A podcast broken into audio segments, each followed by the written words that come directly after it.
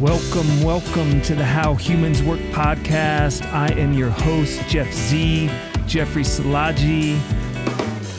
So glad to have you here with us today. Season two is afoot, and we are starting another journey into human nature. This time, we're looking at the role passages play in the lives of my guests, the initiations, the transformations, the accidental, the intentful. Hold tight and listen in because we are about to journey into another incredible and beautiful series of conversations. Let's get into it.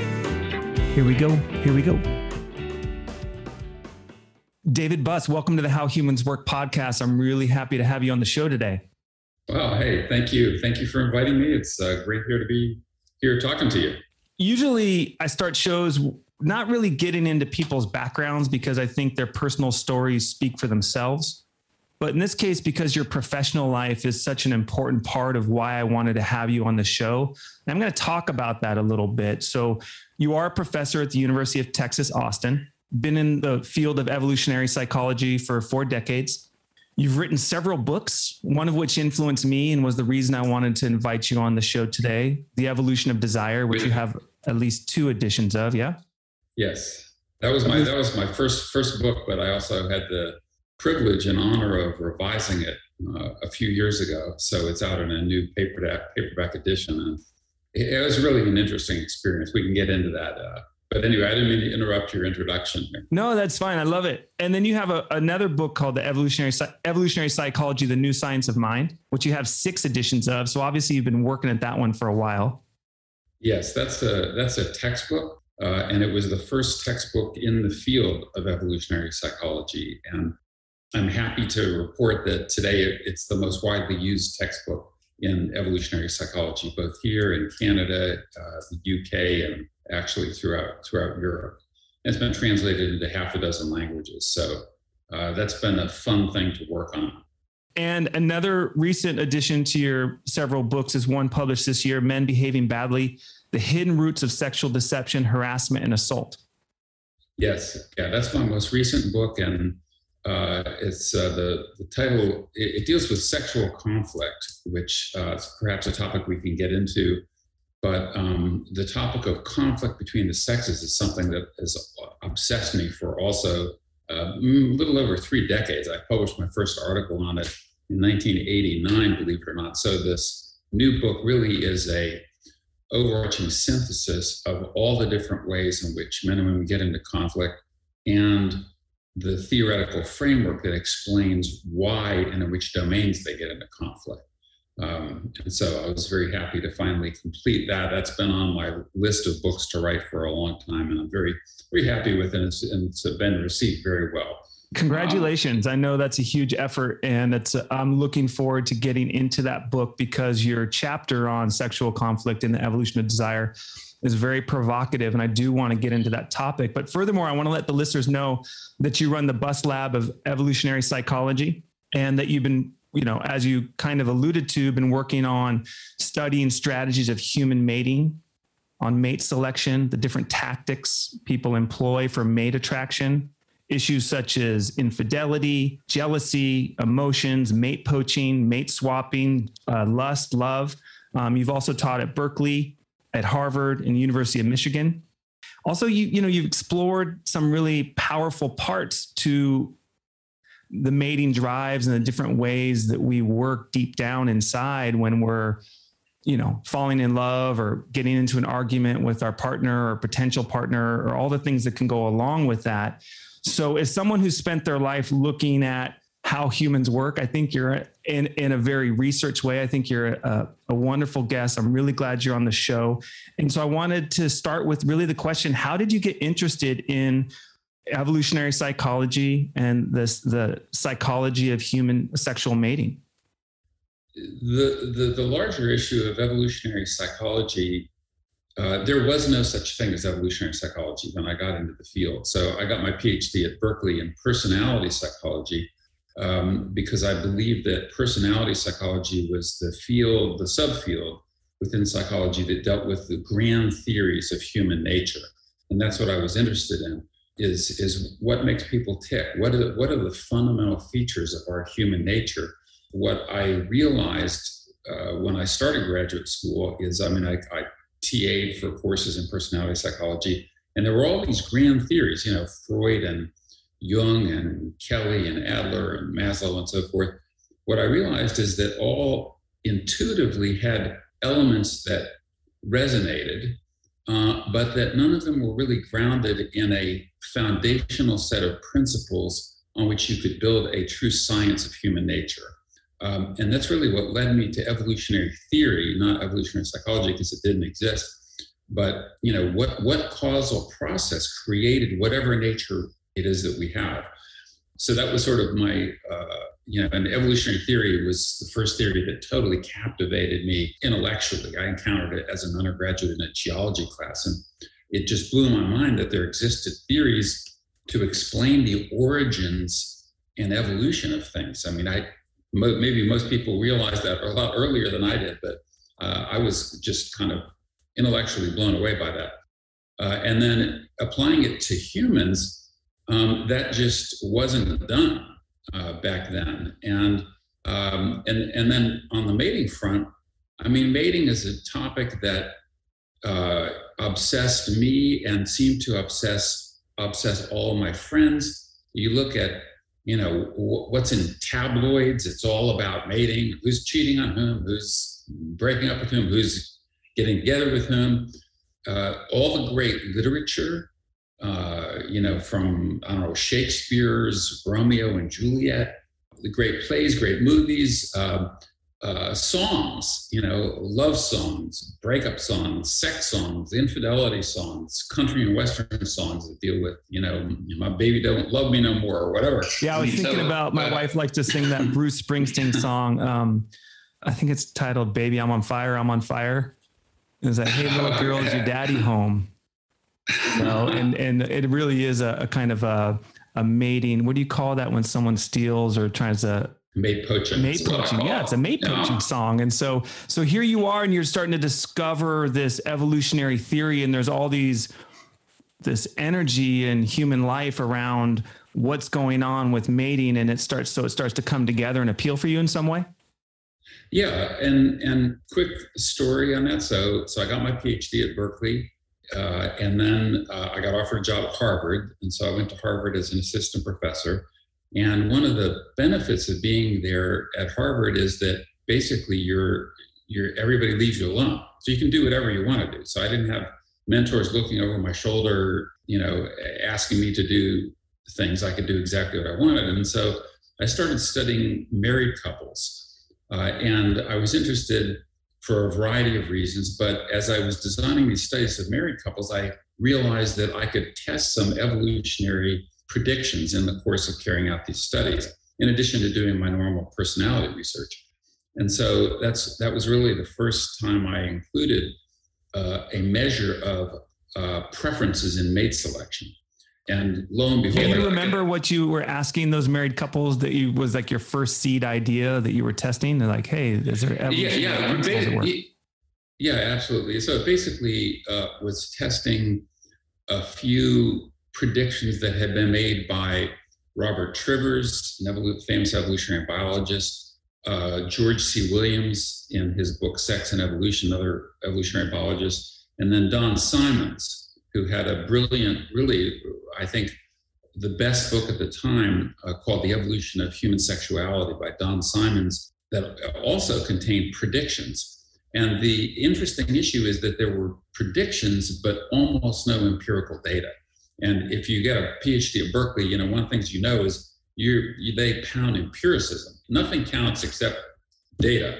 You know, you have to have results. And so and so I took that to heart. And so I've always been interested in kind of toggling back and forth between theory and data, theory and empirical research. And so, uh, so what happened was, so these were things I was testing sex differences in mate preferences. You know, is it the case that you know men prioritize youth and physical attractiveness, which were hypothesized to be cues to fertility. Um, is it the case that women, more than men, prioritize uh, cues to resource acquisition? Know, not only so things like a man's ambition, his social status, his uh, drive, does he have goals, You know, uh, is he is he intelligent? And so I found these results that that actually confirm the predictions from these evolutionary hypotheses. But these, this was a sample of newlywed um, married couples in Cambridge, Massachusetts, or the Boston area. Uh, and I realized, well, no one's going to believe these um, that these are evolutionarily based, based on a sample from Massachusetts. Uh, so I said, well, I have to see whether these are true universally.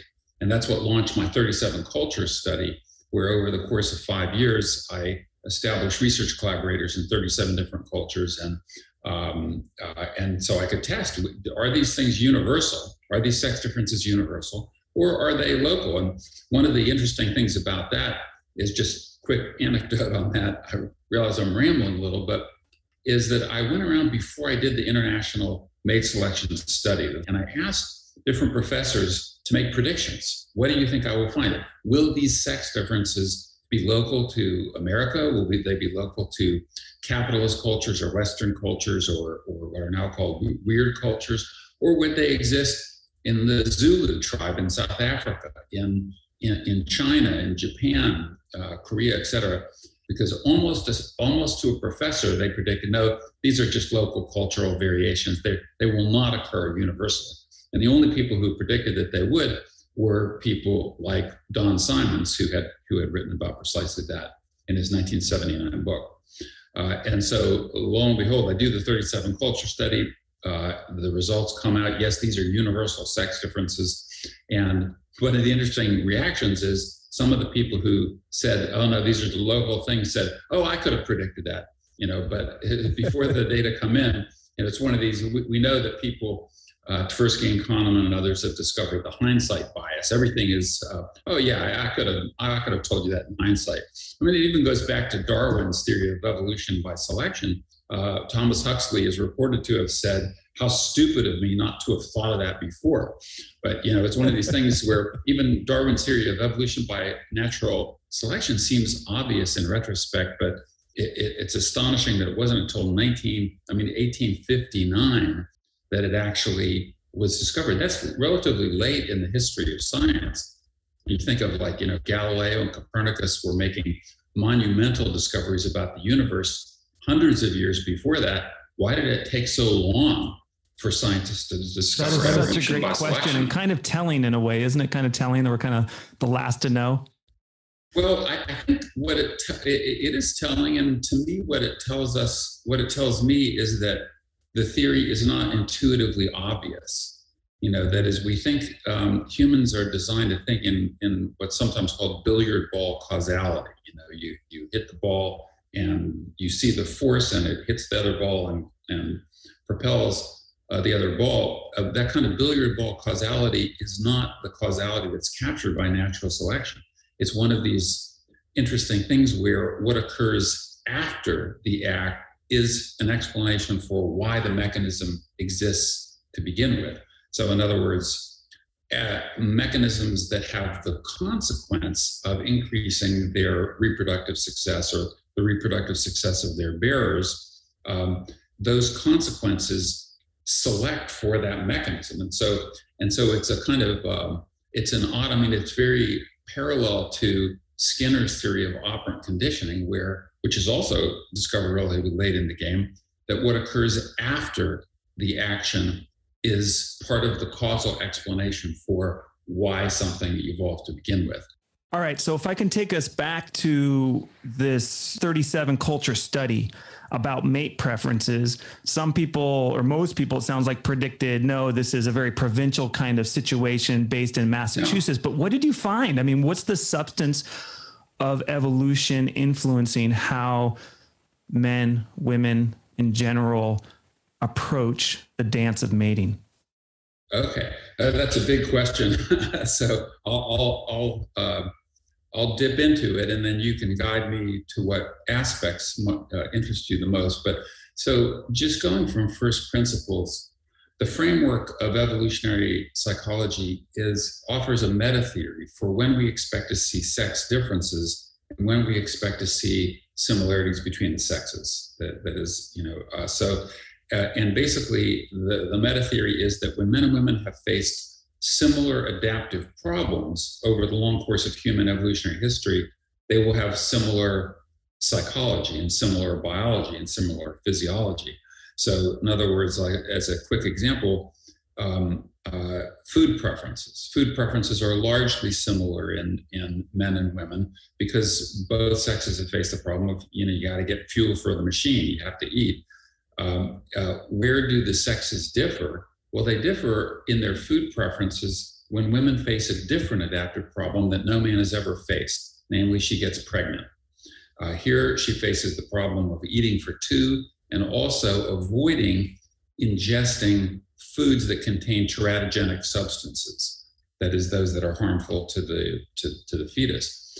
Uh, and, and so then all of a sudden, women develop these unusual, what, what seem to some to be unusual taste preferences, but they have a very specific adaptive logic. And they involve avoiding ingesting things that, that are bad for the fetus. So, like so the disgust response, how women are more likely during pregnancy to be sensitive to certain smells and find things more disgusting, as yeah. you're talking about, right? Yeah, absolutely. Even things like broccoli, you know, which you think, well, that's a health food, but it contains minute substances that are uh, not harmful to an adult, but are harmful to a fetus if they pass the placental barrier. Uh, so, what we expect is to see sex differences only in domains where men and women have faced different adaptive problems. But as it turns out, almost all those domains center on mating and sexuality. Okay, some might say one exception to that might be aggression, so physical aggression. There's huge sex differences there as well, but that's closely related to mating, you know, which gets us into the theory of sexual selection. So th- this is why my 37 culture study was so uh, monumental, and in fact, to this day, is my most highly cited st- study. It has almost 6,000 citations in Google Scholar, which is which is like in the top, you know, one point, you know, 0.1 of one percent, 99 percent plus, um, and that is that everybody assumed that men and women were fundamentally identical in their psychology, except by virtue of the parents or culture or you know parents giving girls barbie dolls and boys toy guns and trucks and so forth so, whatever sex differences you saw were believed to be the result of basically socialization or culture. And the notion that there might be evolved sex differences in our as- aspects of our psychology was totally revolutionary. And a- as I mentioned, people had speculated about it or hypothesized about it, but no one had any empirical data on it. Mm-hmm. And so that's why the 37 culture study was so important is saying, hey, look, um, you know, th- these are universal, these aren't products of parents or capitalism or culture.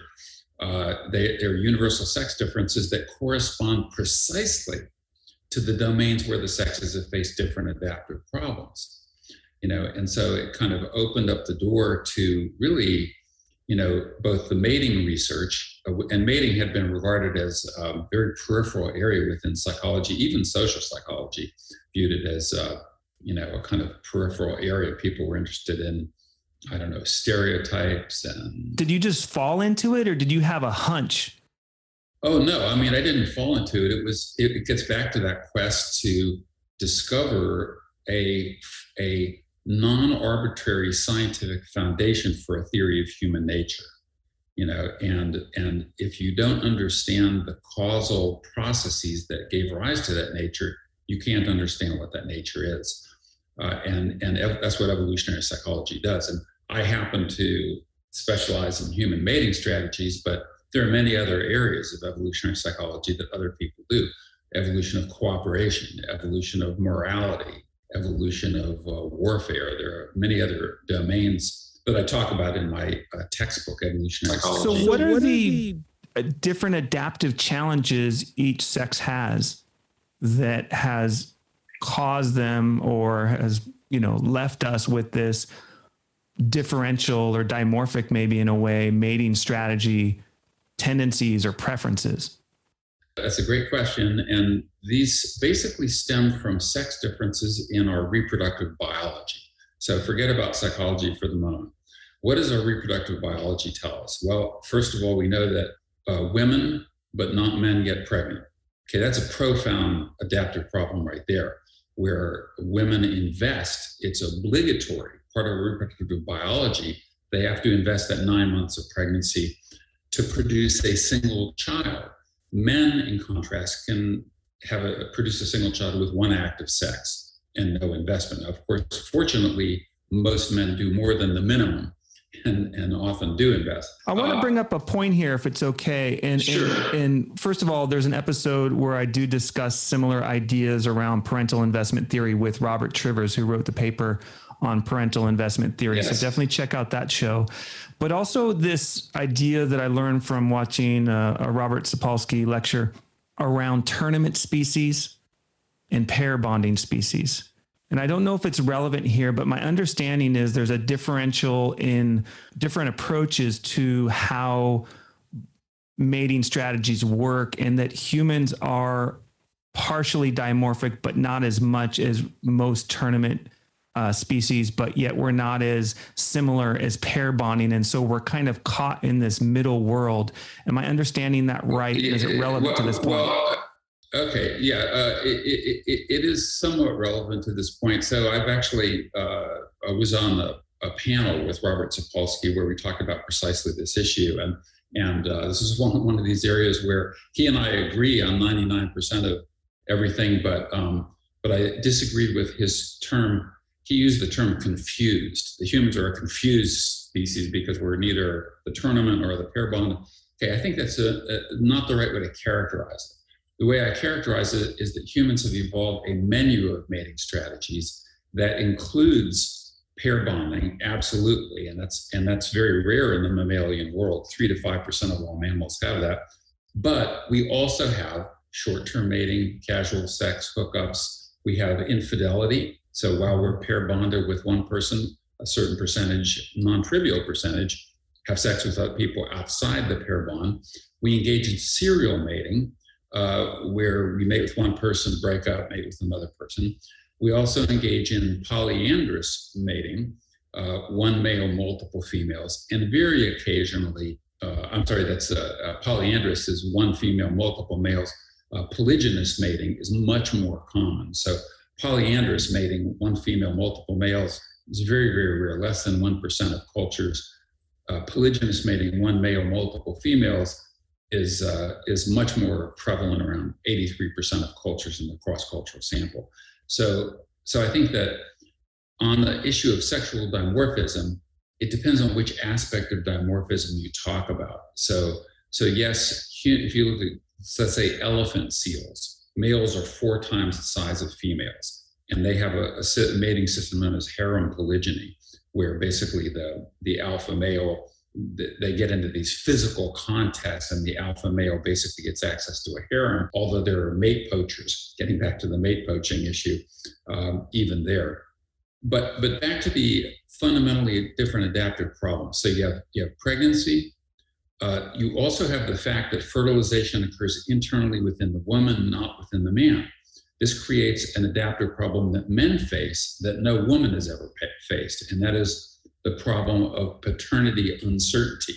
So some cultures use the phrase mama's baby, papa's maybe to kind of capture this. Men can never be sure that they are the fathers of their of their children. Women always have 100% certainty of maternity, uh, and so uh, and so these are these are some examples of the fundamentally different adaptive problems that men and women have faced. And to an evolutionist, it would be absolutely astonishing and defy all logic if the sexes had not evolved sex differentiated psychological, behavioral, and strategic differences to correspond to those. Uh, and in fact, they have. And, and, and so we know that even both sexes are equally jealous, for example, but men's jealousy focuses more intensely on the sexual aspect of an infidelity. One of my questions I thought would be really helpful to validate the preferences and the differences there is that sexual jealousy it validates the way in which men feel jealous and what they feel jealous about and what women feel jealous in relationship about actually tells the story in a way of what our preferences are and why right right Ex- exactly and and and um, I mean, when I started studying jealousy, and this is another, you know, hot uh, body of research that had a high impact in in my lifetime, my career, uh, is that when I first started studying jealousy, the common belief was that jealousy is one that, first of all, wasn't a basic emotion. It was viewed as a kind of a blend of emotions. I even talked to uh, great uh, emotion researchers like Paul Ekman. They said, what, "Where's jealousy in your framework of basic emotions?" He said, "Well, it's not really a basic emotion." Uh, but to an uh, and it was regarded by the mainstream of psychology as a kind of sign of immaturity or pathology or, or sometimes in the clinical realm, delusion. But uh, from an evolutionary perspective, what constitutes a basic emotion it does not correspond to whether it has a as a facial expression, although some emotions do. It corresponds to did this emotion evolve to serve a specific function? And in the case of jealousy, the answer is yes, and that's what this research found is that uh, for men, one of the functions is to guard against paternity uncertainty.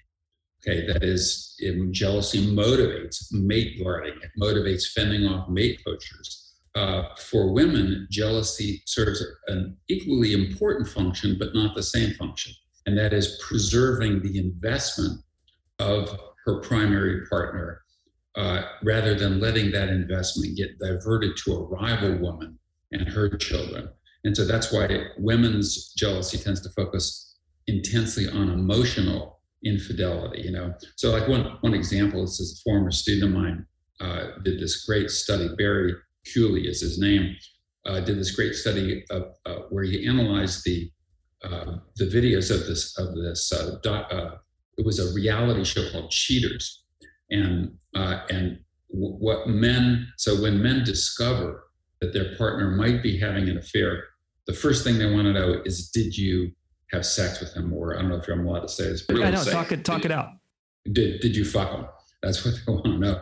Uh, women when they find out or suspect their partner's having an affair their first question their first verbal interrogation is do you love her and so there are these sex differences even in reactions to the suspicion or discovery of a partner's infidelity that again correspond precisely to the sex differences and adaptive problems that the men, men and women have faced. What women tend to look for unconsciously and men unconsciously and consciously ties back to our reproductive biology.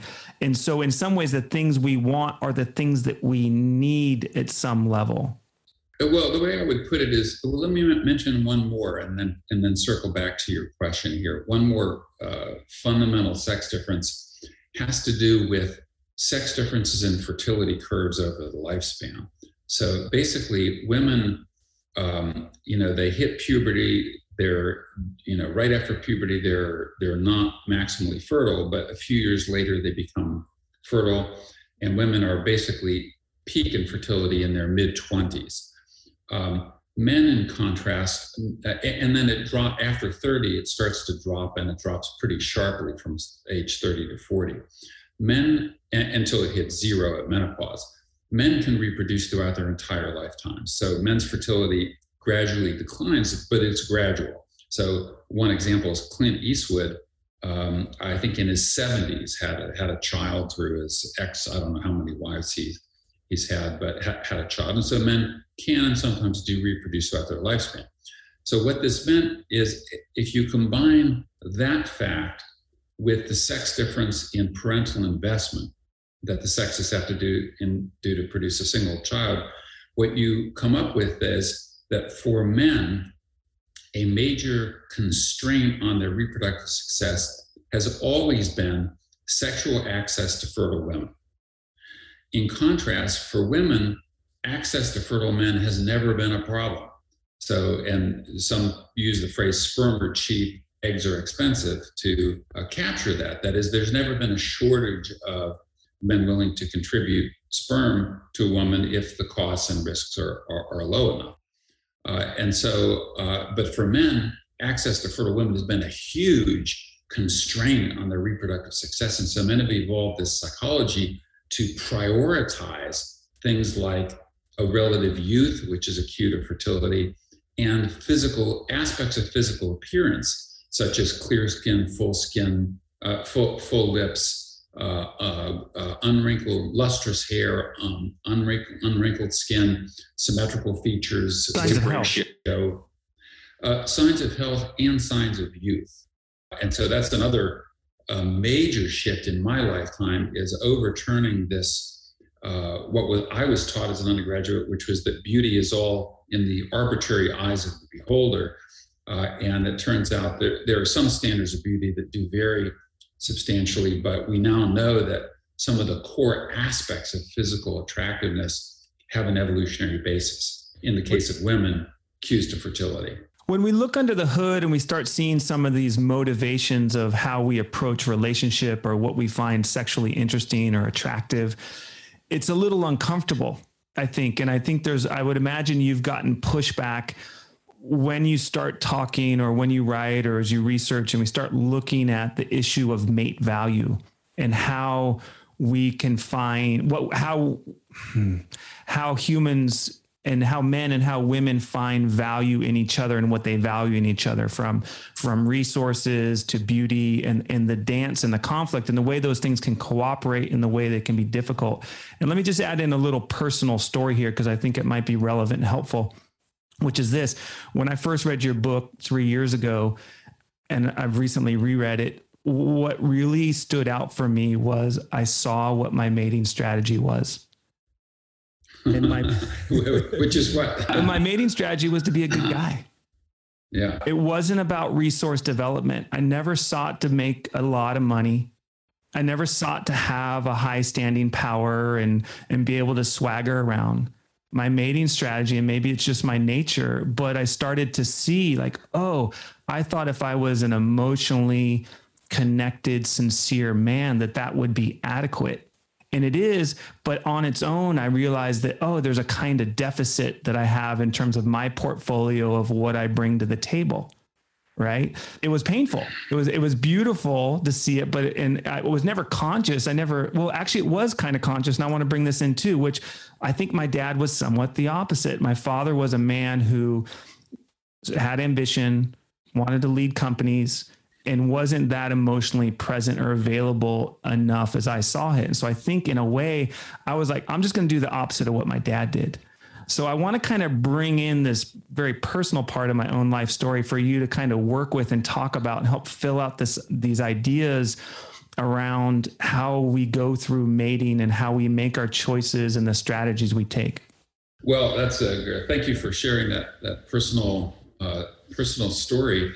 A couple thoughts on it. Okay, one is that uh, although women do more than men prioritize resources and resource acquisition and drive and status, they also prioritize, and this is a thing found in my 37 culture study, they also prioritize kindness. Is the man kind? Is he understanding? Is he emotionally stable? Will he be there through thick and thin, uh, through the stresses and strains uh, and ups and downs of life? And so the qualities, uh, being a nice guy, is actually a positive in long-term mating. And this is where we have to distinguish between long-term and short-term mating because what women want differs uh, in that context. Can you say so, a little bit more about those two contexts of what women want between short-term mating and long-term mating? Sure. Uh, yeah. So um, being a nice guy uh, is not going to help you in short-term mating. So women, uh, unfortunately, perhaps are attracted in short-term mating to the high status, strutting, arrogant, confident, perhaps overly confident uh, guys who uh, who also might be extravagant with their resources and high in risk taking. Uh, some call them assholes. Uh, but but so for example, I mean, a, prime case would be something like I don't know a, a famous rock star you know, you look at some of these rock stars, and they have thousands and thousands of groupies who are willing to have sex with them short term, uh, and they're willing to have sex with the groupies, some of them. Uh, if you looked at these guys, you know, are, are, they nice guys? Are they emotionally stable? You know, do they have these other qualities that are associated with the good long-term mates? The answer is, in most cases, no. Okay, but they have qualities that women desire in short-term mates. So how does and, that solve? Of, yeah. Let me ask you, challenge that question. How does, uh, say, you know, a rock star or a famous athlete or someone with great political power, how does that solve the dilemma of what a, a female needs in a reproductive biology if she needs investment and resources? The two things that it boils down to are uh, good resources and good genes. And so a, a man who has high status, um, and in part, status is determined by the attention structure. That is, those who are highest in status are those to whom the most people pay the most attention. Uh, and so, status historically has brought a wealth of benefits to a woman and her offspring. So, uh, if you we evolved in small group living where uh, you know the everyone uh, perhaps 150 to 200 people, the high status man uh, we know commands more resources. The, uh, people in the group give better health care to the children of high status men.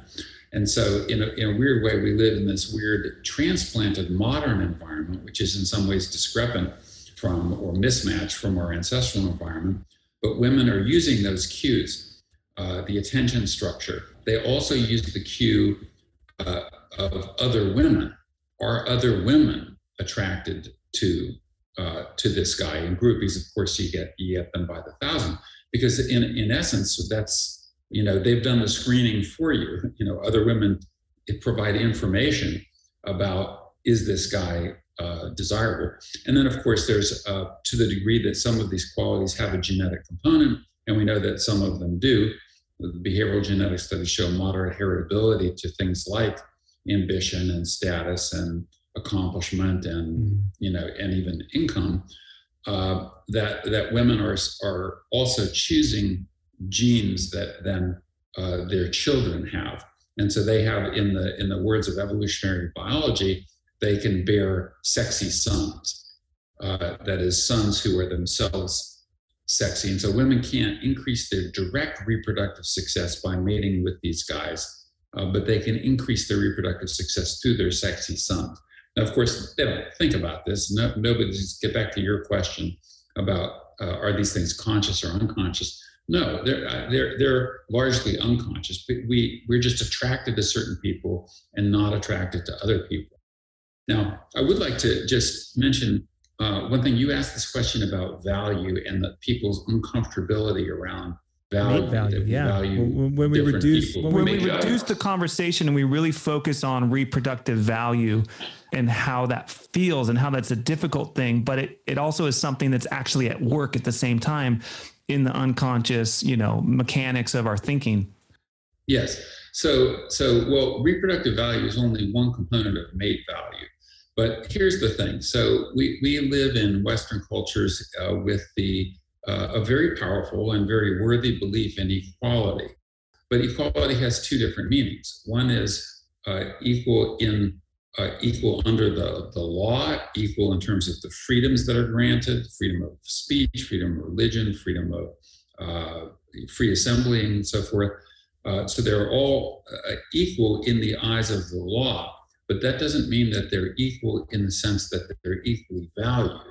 And perhaps it is an uncomfortable truth, but the fact is we value different people in different ways, just like we value different foods in different ways.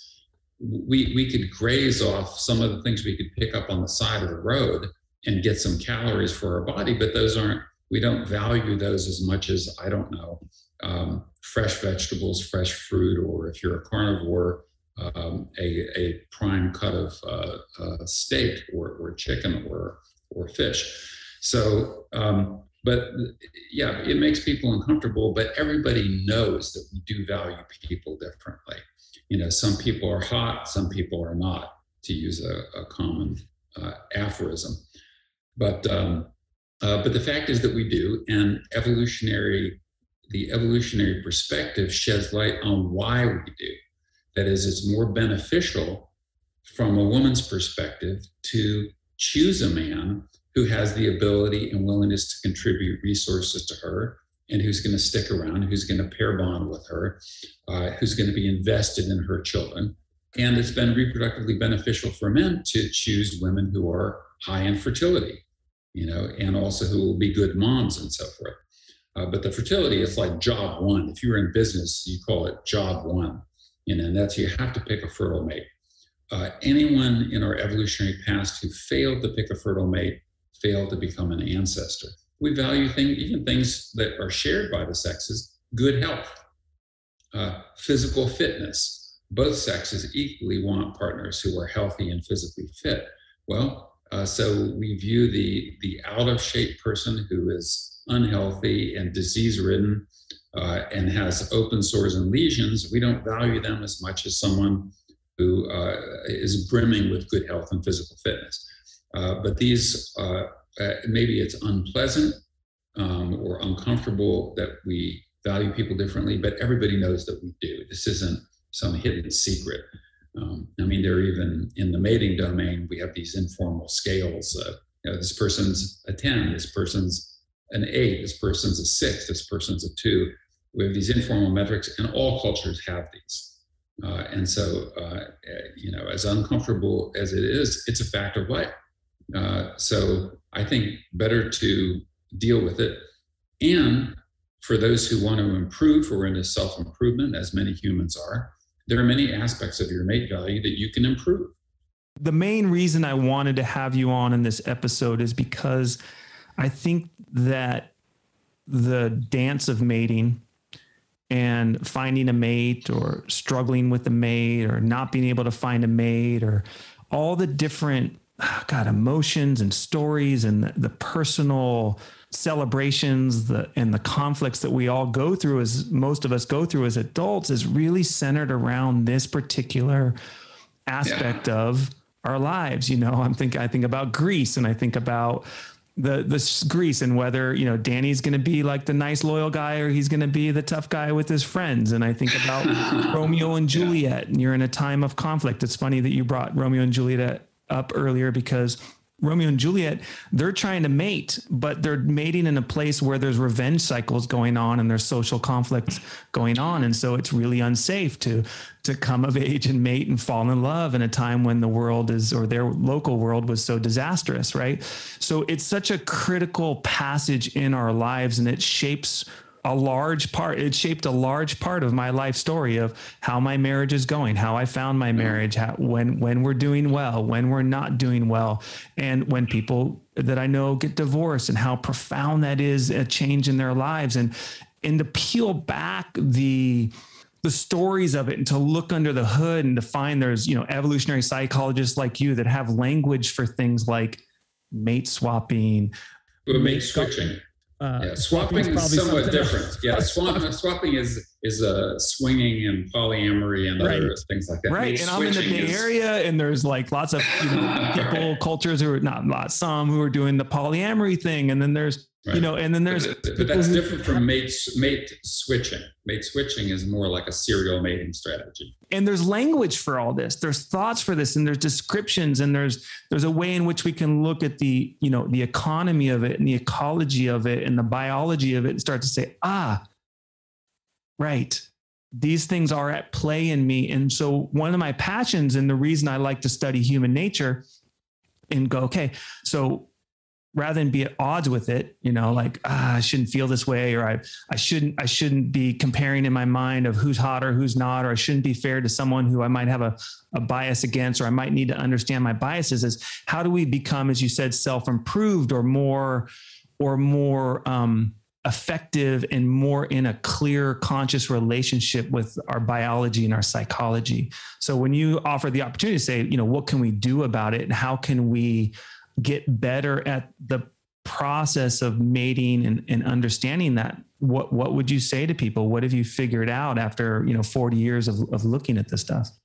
Well first thing i would say is um, uh, those who are interested in self-improvement should read my book the evolution of desire strategies of human mating because uh, that contains all the information uh, or most of the information that you need to know and part of that information is you have to understand what the uh, person you're trying to attract desires. You have to understand the desires and preferences of the in if you're heterosexual of the opposite sex, uh, and because successful tactics of mate attraction involve embodying those desires better than better than rivals. So there are lots of things people can do. So one here, here, and it differs somewhat depending on whether you're a man or a woman. Okay, when it comes to fitness, as I mentioned, physical fitness, both sexes can improve on that. You know, don't don't be a couch potato. Don't spend ten hours of your day behind a computer screen. Uh, make sure you get you get ten thousand steps in, get your exercise, get get physically toned. Uh, uh, here's a sex difference: uh, our, our olfactory ability most people don't know this, but women have a better sense of smell than men do. They have more acute olfactory abilities. And so sometimes guys, their hygiene sucks, you know, from a woman's perspective. They, they don't smell anything, but a woman, like, if, uh, and, and, that's the biggest turnoff. Uh, the guy can have all the other qualities that a woman wants, but if he doesn't smell right, that's a big sexual turnoff for her.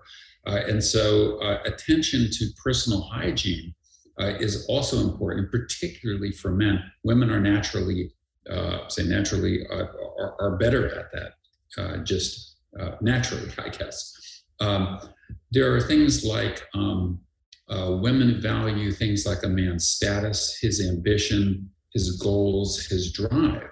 You know, and so guys who like they're they're in existential crisis. Oh, I don't know what I want to do with my life. I don't know where I want to be. I don't know what job I want to have uh, those are not attractive. You know, women desire guys who have clear goals and who are going somewhere. That is, they look at future trajectory, not necessarily where this guy is right now.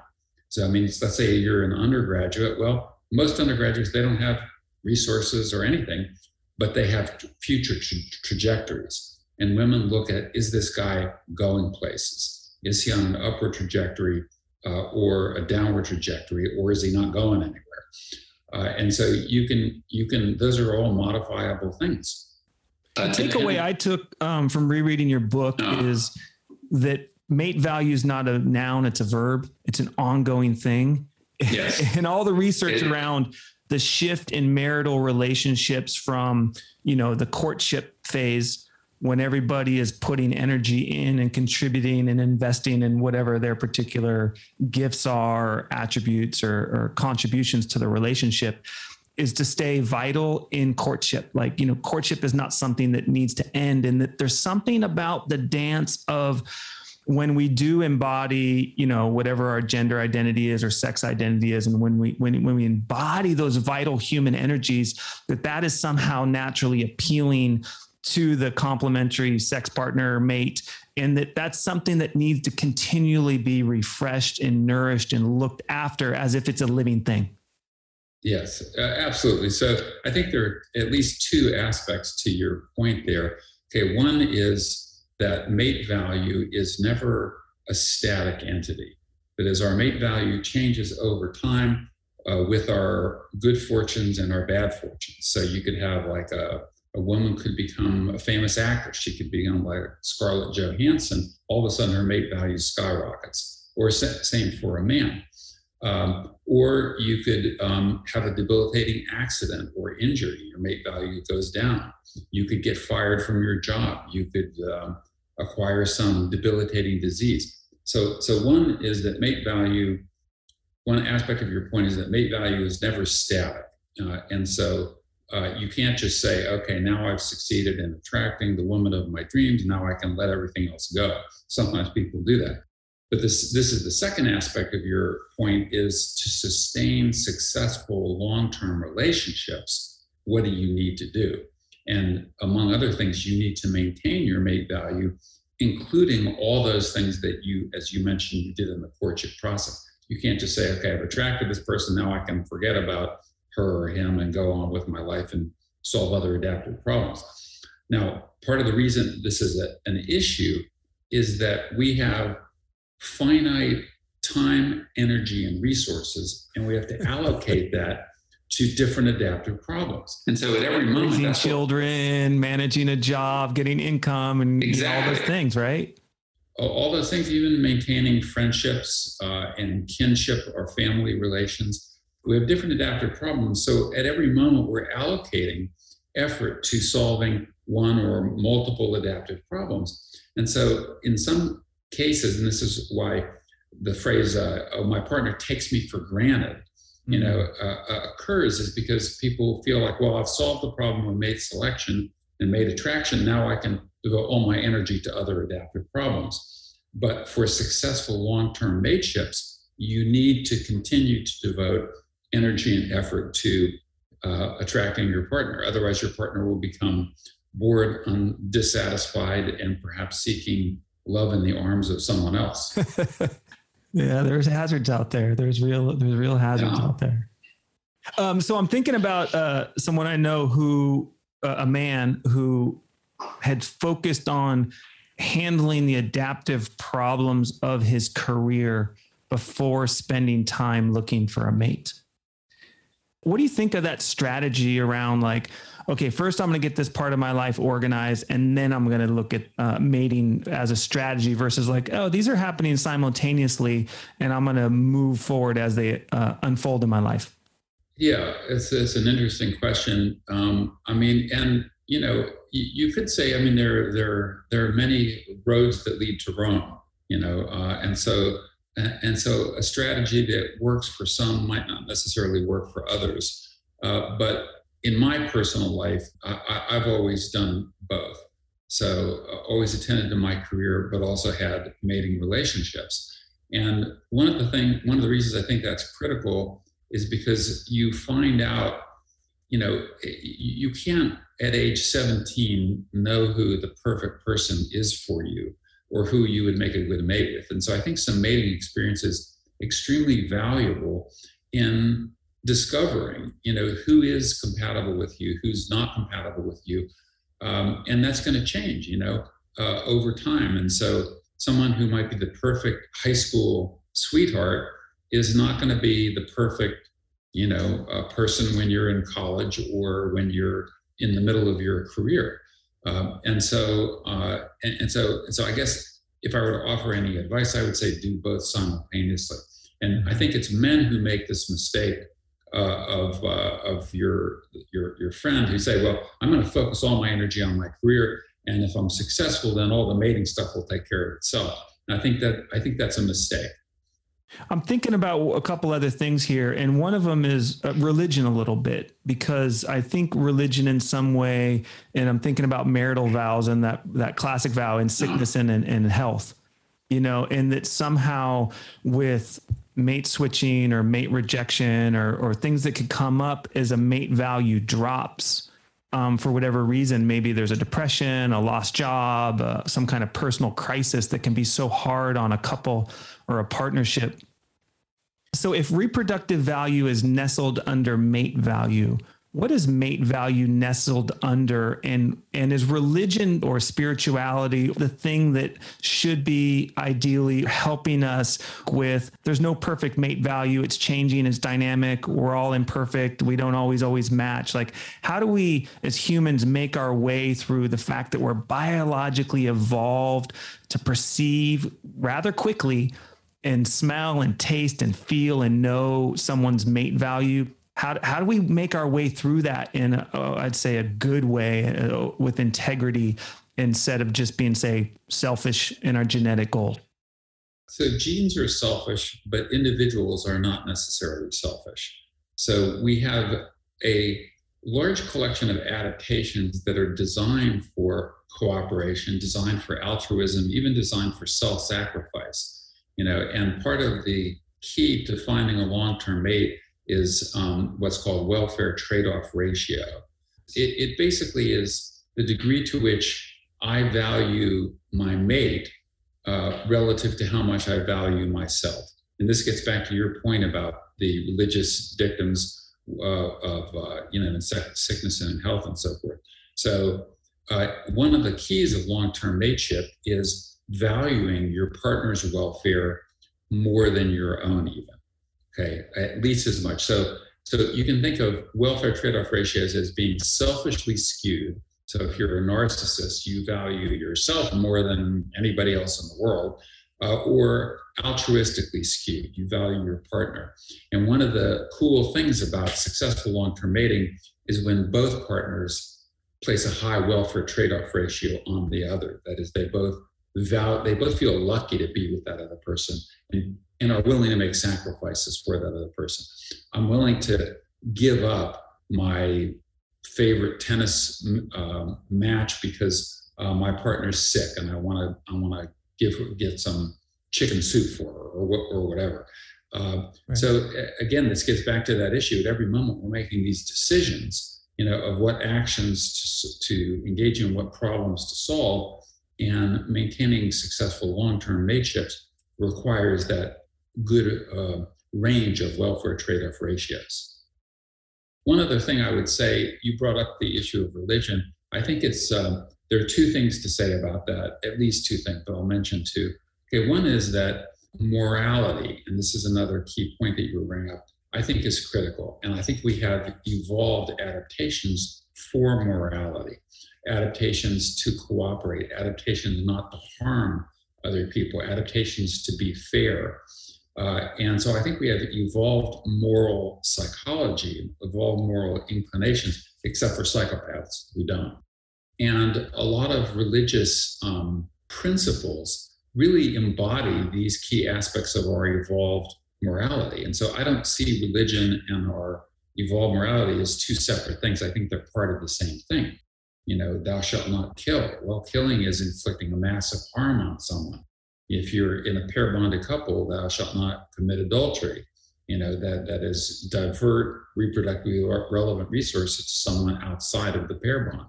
And so I think many components. This is actually a topic I'm working on right now is uh, sexual morality. Uh, many aspects of our morality are embedded within almost all of, I would say, all of the major religions. Religion and, and our morality are not two separate things. They're part of the same system or same psychology, at least in part. A second thing I would say is successful mating is almost invariably, almost invariably requires being having similar religious values. If you are not well matched on religiosity, this also applies to political orientation and, and values in particular. If you're not well matched, then you're going to have conflicts. So when social conflict comes into the mating domain, it makes mating success harder. I would say conflict within couples. So because couples, you know, they they join their lives and are making joint decisions about allocating effort to different adaptive problems. And if you have fundamental disagreements about religiosity uh, and political orientation, then you're going to there's going to be conflict within the couple. And any kind of conflict th- that means you have to devote effort and energy to dealing with the conflict rather than using that energy and effort to more beneficial means. And so, you know, ideally what you want, I mean, all, couples have conflict, and that's partly what my new book's about. It's all the ways in which couples get into conflict and how to deal with them. Uh, but how do, how do you deal with them is a key issue there. How do you cope with conflicts that people and couples invariably get into?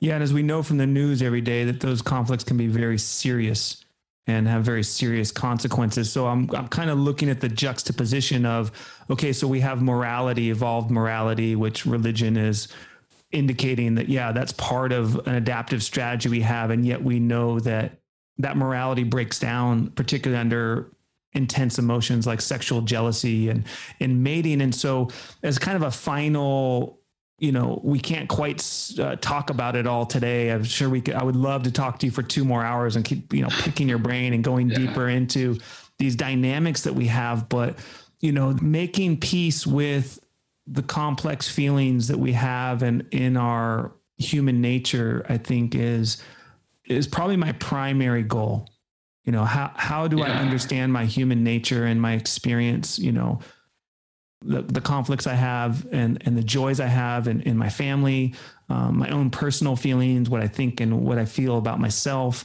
and, and, then how I feel about the world. So, you know, when it comes to this issue of, of mating and the, the intensity of, of emotions and, and desire and drives, what's your kind of just like last thoughts on that before we close up shop today on terms of just helping people get more comfortable with their with their mating nature? Yeah, well, I, I, guess I would say, I mean, that's that's a big question, and we could devote at least a couple hours to talking about it. But I'll just say a couple things before we end. One is, uh, I mean, it, it is uh, fascinating to be in a position to uncover aspects of our human nature. In this case, our mating nature. And so I've been very fortunate and privileged to be able to devote my life to studying these things. I think that the knowledge can be used for beneficial purposes. And that's actually why I wrote my, my uh, most recent book, When Men Behave Badly, uh, looking at sexual harassment, sexual assault, and so forth. I think this is one of the major problems. Uh, and that a deep understanding of our human nature and of our mating psychology can help us solve some of these problems, uh, both in our personal lives and societally. So, so for example, I have a, a, an evolutionary recipe in the new book, a 14 point evolutionary recipe for, success, for a successful pair bond. Uh, I have a set of recommendations for how to reduce sexual harassment in the workplace, mm-hmm. a set of recommendations for how to identify perpetrators of sexual coercion, uh, even a set of recommendations on how to draft laws around stalking and sexual harassment uh, and, and rape uh, that can reduce these uh, harms that are caused in part by our evolved sexual psychology. And so, uh, so for those who are interested in those, uh, those, elements, I would recommend my new book on sexual conflict. Uh, but I think that everybody can benefit from a deeper understanding of our human nature with the recognition that we have this complex collection of psychological adaptations and that we can pick and choose which ones we decide to activate and which ones we want to keep quiescent or, or suppressed or non activated. And so, knowledge of what those mechanisms are and the social and environmental cues that trigger their activation can give us tools to control our own behavior in positive ways and the behavior of other people. I think that's great and worthy. And I can't help but think about young people right now because I know that growing up is such a hard thing. Is there anybody you know who's doing really good work with young women and men around educating human sexuality that's that's based in a not a simple, you know, religious morality of right and wrong, but a deep understanding of human nature as you as you speak of? Yeah, well, there are these principles that I talk about in my books from evolutionary psychology are increasingly being applied to things like um, psychotherapy, uh, couples therapy, uh, using knowledge of jealousy, for example, to say, hey, look, when you feel jealous, I mean, couples come in and they say, my partner is irrationally jealous. Well, um, is there a mate value discrepancy? Is the are there mate poachers? Is the partner giving cues to infidelity or defection? You know looking at uh, you know as you say looking under the hood gives people insight that they can use for beneficial purposes. So uh, so i can't identify a specific person uh, on this. Uh, mike abrams is one who's dealing with uh, this couples therapy and applying i co-wrote a paper with him. Uh, but there are others who are applying this fundamental knowledge to improve the human condition and i think more of it needs to be done I fully agree with that. And I'm so grateful, um, not only that you came on the show to just begin a conversation around this very complex topic, but that you have dedicated the last 40 years of your life to the subject and you're making a really serious contribution to how we understand our human nature. So thank you for that, especially. Well, well thank you, uh, Jeffrey. It's been a delight to chat with you. And you know, hopefully your your listeners will enjoy uh, this and use the information for beneficial purposes as well. And they can find you at uh, davidbuss.com, right? You do public talks, public yeah. lectures. You have all your books listed there. Yeah. So my, my website, yeah, it's davidbuss.com, just my name with no spaces. If you Google my name, you'll, uh, that'll be the first thing that'll come up. And on the website, I have links to all of my books, as well as the science, links to scientific articles uh, which can be downloaded for free, uh, and then also links to other other useful information. Like we have a with a former graduate student, Josh Duntley, who's now a professor, we developed a website to help victims of stalking. Uh, so it's called stalkinghelp.org. And so you can find that on our website as well. So I would say, yeah, go to my website, davidbuss.com. and that provides uh, access to all the information. Thank you so much for joining us today. All music is performed by the incredible and effervescent Chase Jackson at chasejacksonmusic.com. Please support this podcast by following us on your favorite streaming platform, sharing it with your community and friends, and by making a modest donation to our Patreon page. To learn more about this show, our guest, as well as Jeffrey and his work helping people make peace with their human nature, go to howhumanswork.us.